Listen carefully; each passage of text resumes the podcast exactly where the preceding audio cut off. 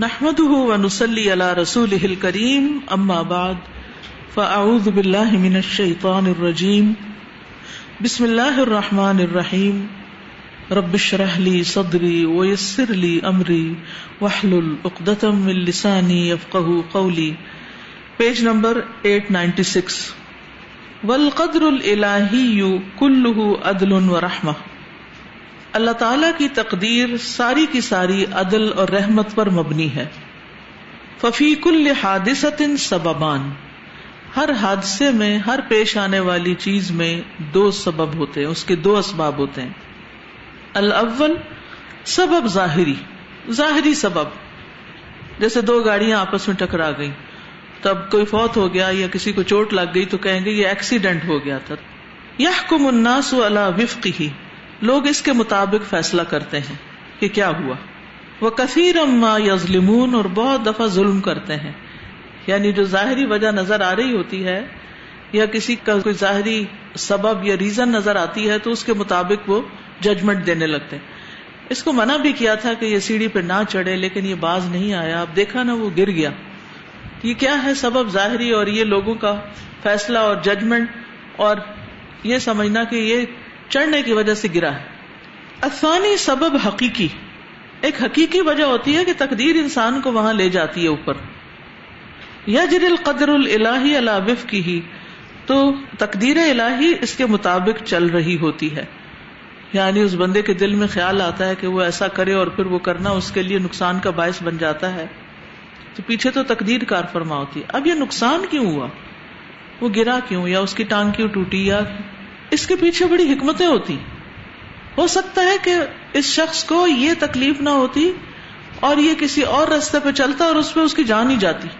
تو جان جانے کی بجائے اس کی ٹانگ چلی گئی یا ٹوٹ گئی تو یہ کم درجے کی تکلیف تھی۔ اب ہم سمجھ رہے ہیں اس پہ ظلم ہوا ہے۔ حالانکہ پیچھے کیا ہے؟ اللہ کی رحمت ہے کہ یہ انسان اپنے غلطی کی وجہ سے بہت بڑا نقصان کرنے والا تھا اپنا۔ لیکن اللہ نے اس کو اس نقصان سے بچا لیا۔ فضا القی مثلاً احد الاشخاص فی السجن بتہمت سرقت التي لم يرتكبها مثلاً اگر کسی شخص کو یا لوگوں میں سے کسی ایک کو ڈال دیا جائے قید خانے میں چوری کے الزام میں جو اس نے کی ہی نہیں۔ جیسے یوسف علیہ السلام کو جیل میں ڈال دیا گیا تھا بغیر جرم کے۔ ولیکن قضا القدر الہی علیہ بسجنی بسجنه لجنایت له خفیہ لیکن تقدیر الہی اس پر واقع ہو گئی، بسجنی ہی اس کے قید خانے کی شکل میں لی جنایت لہو خفیہ، اس کے کسی خفیہ گناہ کی وجہ سے۔ یعنی اس نے چوری تو نہیں کی، لیکن ہم کہتے ہیں اس نے چوری بھی نہیں کی، وہ تو بالکل بے گناہ تھا، پھر اس کے ساتھ یہ کیوں ہوا؟ ہمیں سمجھ نہیں آتی نا؟ کبھی ہمیں اپنا کوئی گناہ یاد نہیں آ رہا ہوتا، لیکن ہمیں کوئی تکلیف پہنچتی ہے، کیونکہ تکلیف کا فلسفہ بھی یہی ہے کہ ماں اصابکم من مصیبت فبما کسبت ایدیکم۔ تمہیں جو کوئی مصیبت آتی ہے، وہ تمہارے اپنے ہاتھوں کی کمائی سے آتی۔ پتا کیا چلا؟ کہ قصور اپنا ہی کہیں نہ کہیں ہوتا ہے۔ کبھی یاد آ جاتا ہے، کبھی یاد نہیں آتا۔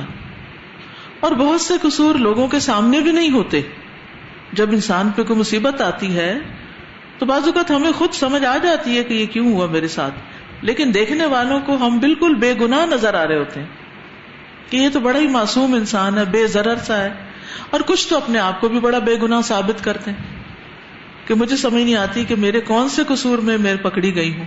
کون سا گناہ ہے میرا؟ تو اگر نہیں سمجھ آتی تو اللہ تعالیٰ سے دعا کرنی چاہیے کہ اللہ تعالیٰ سمجھا دے اور اس کی ہم معافی مانگ لیں۔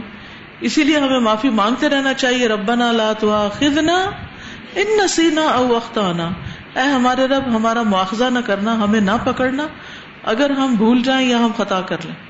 یعنی بعض بھول چوک بھی ہوتی ہے۔ مثلاً آپ نے چار رکت پڑھنی تھی، آپ نے تین پڑھ کے سلام پھیر لیا۔ آپ کی نماز میں ایک رکت کی کمی رہ گئی اور آپ کو پتا بھی کوئی نہیں کہ کمی رہ چکی ہے۔ لیکن کمی تو ہے کمی۔ اسی طرح انسان بعض اوقات کوئی بات کر کے بھول چکا ہوتا ہے۔ کسی سے وعدہ کر کے بھول ہی چکا ہوتا ہے۔ اب یہ بھول چوک تو ہو گئی۔ ایک لحاظ سے تو قصور نہیں کیونکہ بھول گیا۔ لیکن ایک لحاظ سے دوسرے کو تو ازیت ہوئی آپ کی بھول کی وجہ سے۔ تو غلطی تو ہے، کہیں نہ کہیں آپ دوسرے کے دکھ تکلیف کا باعث بن گئے۔ اسی طرح بعض اوقات کوئی چیز آپ نے دیکھی ہوتی ہے اور آپ بھول چکے ہوتے ہیں، کوئی آپ سے پوچھتا تم نے دیکھا تو آپ یہ کہ نہیں نہیں میں نے تو نہیں دیکھا۔ مجھے تو نہیں پتا۔ میرا نہیں خیال ایسا۔ حالانکہ آپ کی زندگی میں آپ کے سامنے وہ واقعہ ہو چکا ہوتا ہے۔ کیا ایسا نہیں ہوتا کہ ہم ایسی چیزیں بھول چکے کوئی آگے آپ کو کہتا ہے، یہ آپ نے کہا کیا؟ میں نے کہا تھا۔ آپ نے کہا تھا، میں یہ دوں گی۔ وہ کب کہا تھا؟ مائیں بچوں کے ساتھ کئی دفعہ ایسی کر رہی ہوتی ہیں۔ وہ کہتے، ماما، آپ نے وعدہ کیا تھا۔ نہیں، میں نے کوئی وعدہ نہیں کیا تھا۔ جاؤ یہاں سے۔ تو اب آپ دیکھیے کہ آپ جھوٹ بھی بول رہے ہیں، آپ وعدہ خلافی بھی کر رہے ہیں، آپ بچے کے ساتھ زیادتی بھی کر رہے ہیں، لیکن آپ اپنے آپ کو بالکل بے گناہ سمجھے ہوئے ہیں۔ ٹھیک ہے؟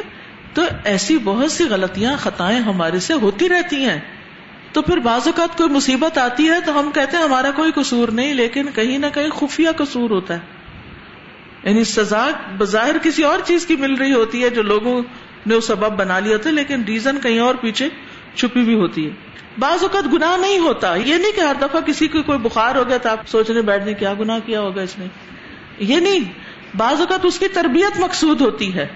بعض اوقات گناہ کی وجہ سے ہوتا ہے، او تربیت لہو، یا کبھی اس کو اللہ سبحانہ تعالیٰ نے اس بھاگ دوڑ سے نکال کے بیڈ پہ لٹا کے کچھ سچوانا ہوتا ہے۔ کیونکہ ہم جب تک دنیا کی بھاگ دوڑ میں لگے رہتے ہیں، ہمیں اپنی غلطیاں نظر نہیں آتی اور توبہ بھی نہیں ڈھنگ سے کرتے، نمازوں کے بعد بھی ایسے جھٹ سے اٹھ جاتے ہیں، ڈھنگ کی دعا بھی نہیں مانگتے۔ تو اللہ تعالیٰ بندے کو پھر کسی ایسی مشکل میں ڈالتا ہے کہ جس کی وجہ سے وہ پھر سوچنے پہ مجبور ہو جاتا ہے۔ اسی لیے کہتے ہیں نا کہ ایک دن بستر پہ پڑھ کے وہ کچھ یاد آیا جو عام دنوں میں نہیں آتا کیونکہ پھر ہاتھ پاؤں کام نہیں کرتے تو دماغ سوچتا رہتا ہے۔ حتیٰ کہ وہ بخار کی حالت میں جو غنودگی ہوتی ہے نا، اس میں بھی آپ کو خواب نظر آ رہے ہوتے ہیں اور پتنی کیا سے کیا آپ دیکھ رہے ہوتے ہیں۔ فیاد من خلال ظلم البشر لہو نفس و یستقیم تو وہ عدل کرتا ہے انسان کے ظلم کے اندر سے اپنے آپ پر، اپنی ذات پر، اور وہ اس کو درست کرتا ہے۔ یعنی اللہ تعالیٰ بندے کو درست کر دیتے ہیں۔ اس کو سبق سکھا دیتے ہیں کسی مشکل میں ڈال کے۔ ویسے سچ بات ہے کہ جب تک ہم مشکل میں پڑھتے نہیں نا، ہم کچھ کرتے نہیں۔ ہم توبہ بھی نہیں کرتے، ہم کچھ سیکھتے بھی نہیں۔ بہت سی غلطیاں کرتے ہیں آرام کی حالت میں۔ سب سے بڑے تو یہ کہ وقت ضائع کرتے ہیں۔ یہ بھی ایک جرم ہے۔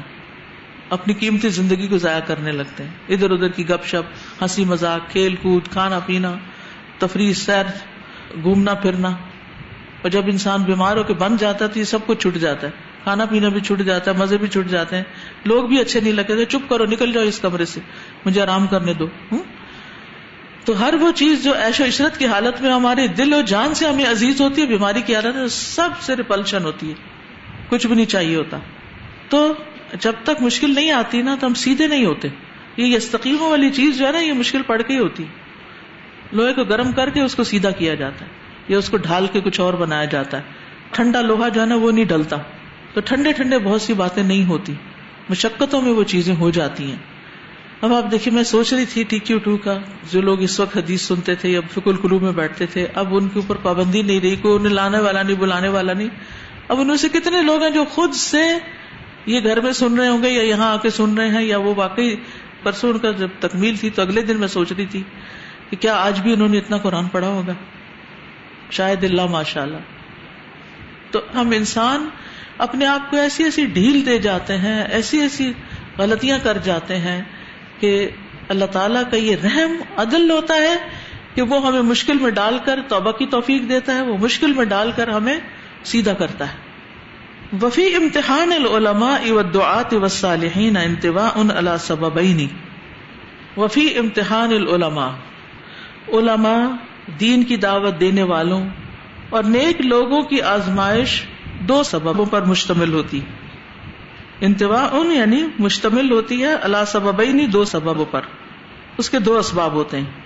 احدہ ان میں سے ایک، خدمت دینی خدمت عالیت فائقت دین کی خدمت ایک بڑی بلند چیز ہے، بڑی فوقیت رکھنے والی، عالی شان اور فائق خدمت ہے۔ ٹھیک ہے؟ یعنی ایک بڑا مقام ہوتا ہے کہ کسی کو یہ ملے۔ حتی اثار حفیظت اہل دنیا والا یہاں تک کہ وہ ابھار دیتی ہے دنیا داروں اور دشمنوں کے بغض کو۔ یعنی جو دین سے دور لوگ ہوتے ہیں، ان کے اندر دین والوں کے مقام اور مرتبے اور عزت کی وجہ سے ایک جیلسی پیدا ہو جاتی ہے اور ایک بغض پیدا ہو جاتا ہے ان کے لیے کہ ان کو کیوں اتنی اہمیت مل رہی؟ ان کی بات کیوں اتنی سنی جا رہی؟ یہ کیوں ہم سے زیادہ اچھے لوگ ہیں؟ دل میں ان کے ہوتا ہے، اوپر سے نہیں کہتے۔ تو وہ کیا کرتی ہے یہ چیز؟ حتی اثارا، یہاں تک کہ یہ خدمت دین بھڑکا دیتی ہے۔ حفیظ گرج، اہل دنیا والا دنیا والوں کا اور دشمنوں کا۔ اسی لیے آپ دیکھیں گے کہ اگر آپ دین کے خدمت کے کام میں لگتے ہیں تو آئے دن کوئی نہ کوئی ایزا والی بات کوئی نہ کوئی آپ کے خلاف روپ گنڈا کوئی نہ کوئی فتنا اٹھا ہی رہے گا، آپ کو چین سے نہیں بیٹھنے دیں گے۔ کہیں نہ کہیں سے آپ کو بدنام کرنے کی کوشش کریں گے۔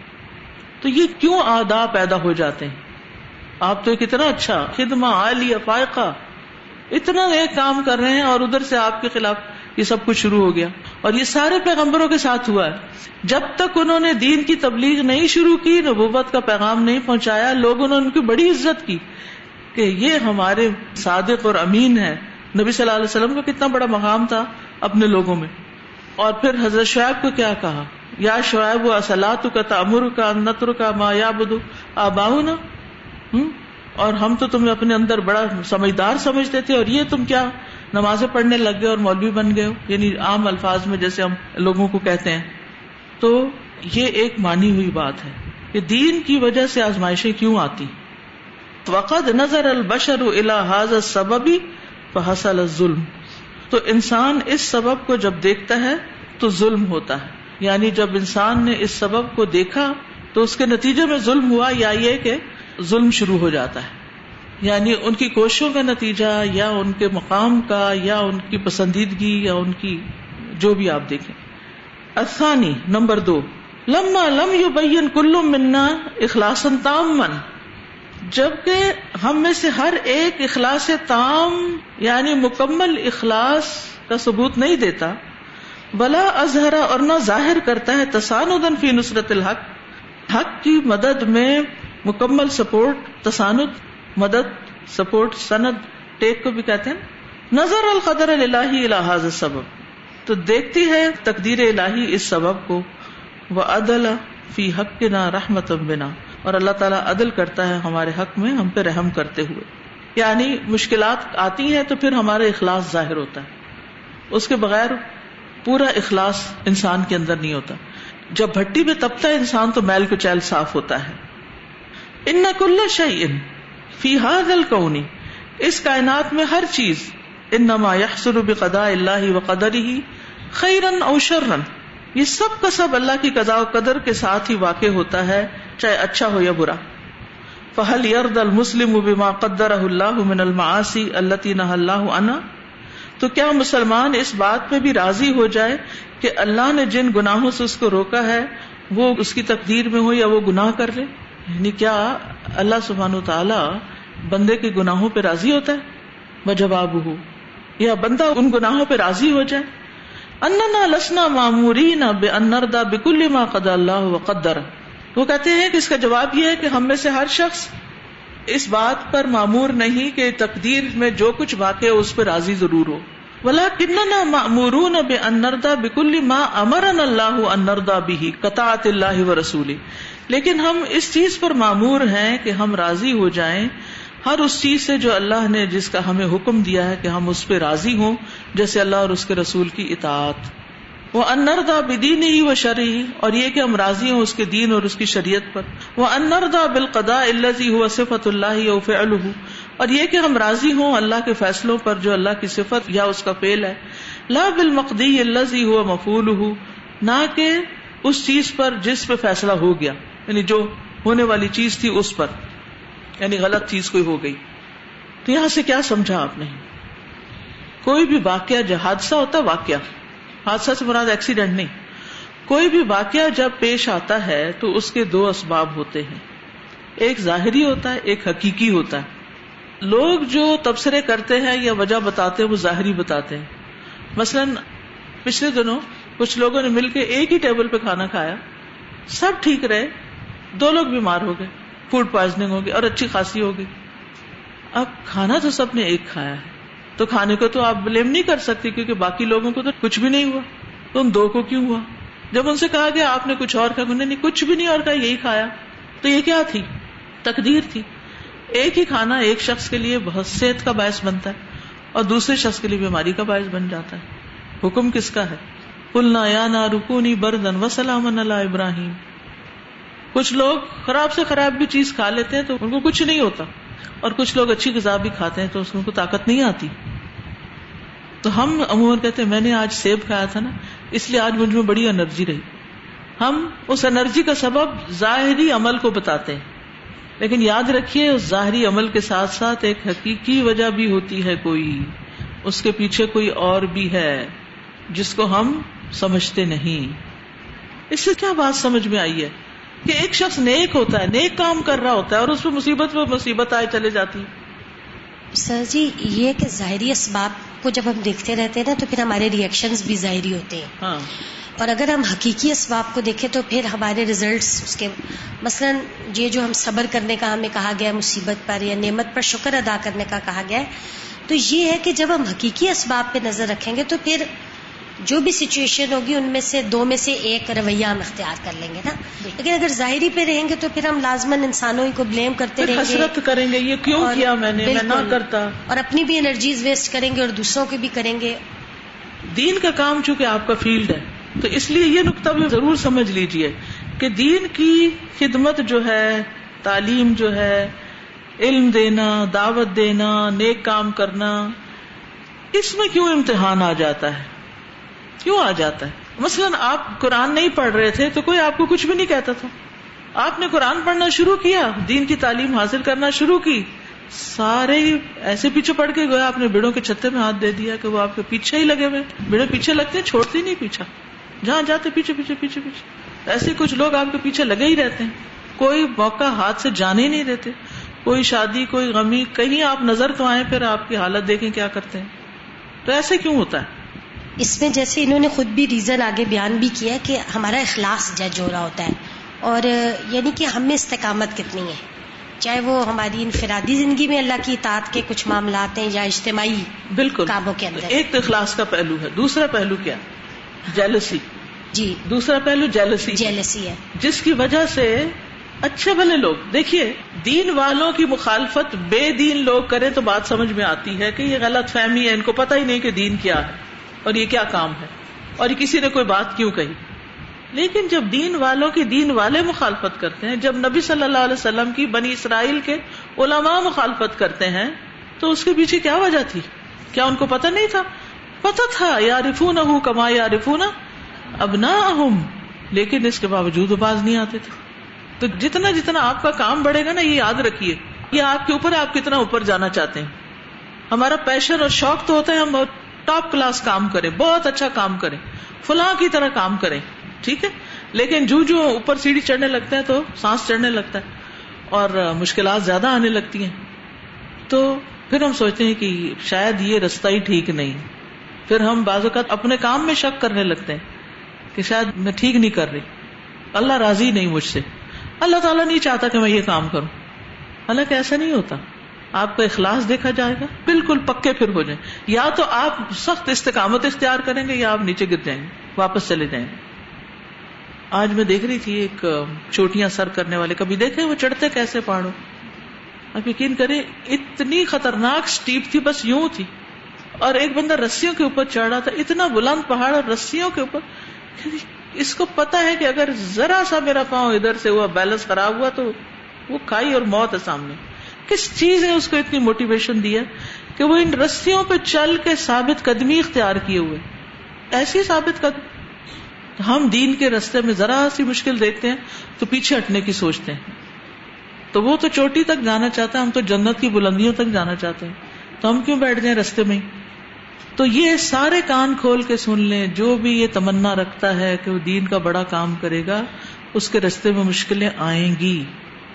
سب پیغمبر آزمائے گئے تو اس سے اخلاص میں بھی اضافہ ہوتا ہے اور یہ بھی یاد رکھنا چاہیے کہ آداب ہی پیدا ہو جاتے ہیں۔ کلو دی نعمت محسود ہر نعمت والے سے حسد کیا جاتا ہے۔ اور دوسرا تعصب بھی ہوتا ہے۔ تعصب بالکل۔ جی بہت زیادہ ہوتا ہے۔ جیسے ہم نے آٹھویں پارے کے شروع میں پڑھا تھا نا وکزادی کے جالنا لکل نبی ندو شیاتی نل انسی ول جن یو ہی بادو ملا بادن فکولی غرورا۔ کل یہ میرے ساتھ یہ واقعہ پیش آیا کہ میں میڈیکل کالج میں صبح کلاس لیتی ہوں نا۔ تو جو ہی کلاس ختم ہوئی یہی اشرز الحجہ پر ہی تھی اور قربانی وغیرہ کے حوالے سے۔ تو دو تین لڑکیاں میرے پاس آ گئیں اور اپنے موبائل سے نا دکھانے لگیں کہ یہ ڈاکٹر فرحت ہاشمی نے یہ ٹویٹ کیا ہوا ہے۔ یہ اس کے بارے میں آپ کا کیا خیال ہے؟ تو بہرحال میں نے ان سے بات کی میں نے کہا ایسی کوئی بات نہیں ہے آپ آئیں ان سے ملیں آپ کلاس اٹینڈ کریں پھر آپ ان کے بارے میں کوئی رائے دیں۔ بہرحال اس کے بارے میں سمجھایا۔ تو یہ کوئی نہ کوئی چیز آئے دن یہ چھوڑتے ہی چھوڑتے ہی رہتے۔ چین سے بیٹھنے نہیں دیتے۔ جی۔ تو اس سے کیا ہوتا ہے کہ انسان پھر ایکٹیو رہتا ہے کچھ کرتا رہتا ہے۔ استاذ یہی جو ٹویٹ کامن ہوا ہوا ہے۔ اس کے بارے میں جب ویڈیو اگر کوئی دیکھے تو اس میں کوئی بھی ایسی بات نہیں ہے وہ صرف ویڈیو نہیں دیکھتے نا کمنٹس پڑھ کے ہاں شروع ہو جاتا بالکل کہ یہ سے آیا ہے یہ ادھر چھپا ادھر چھپا اسی وجہ سے صرف اور ویڈیو چھوڑے اس کے پیچھے اللہ کا حکم دیکھیں۔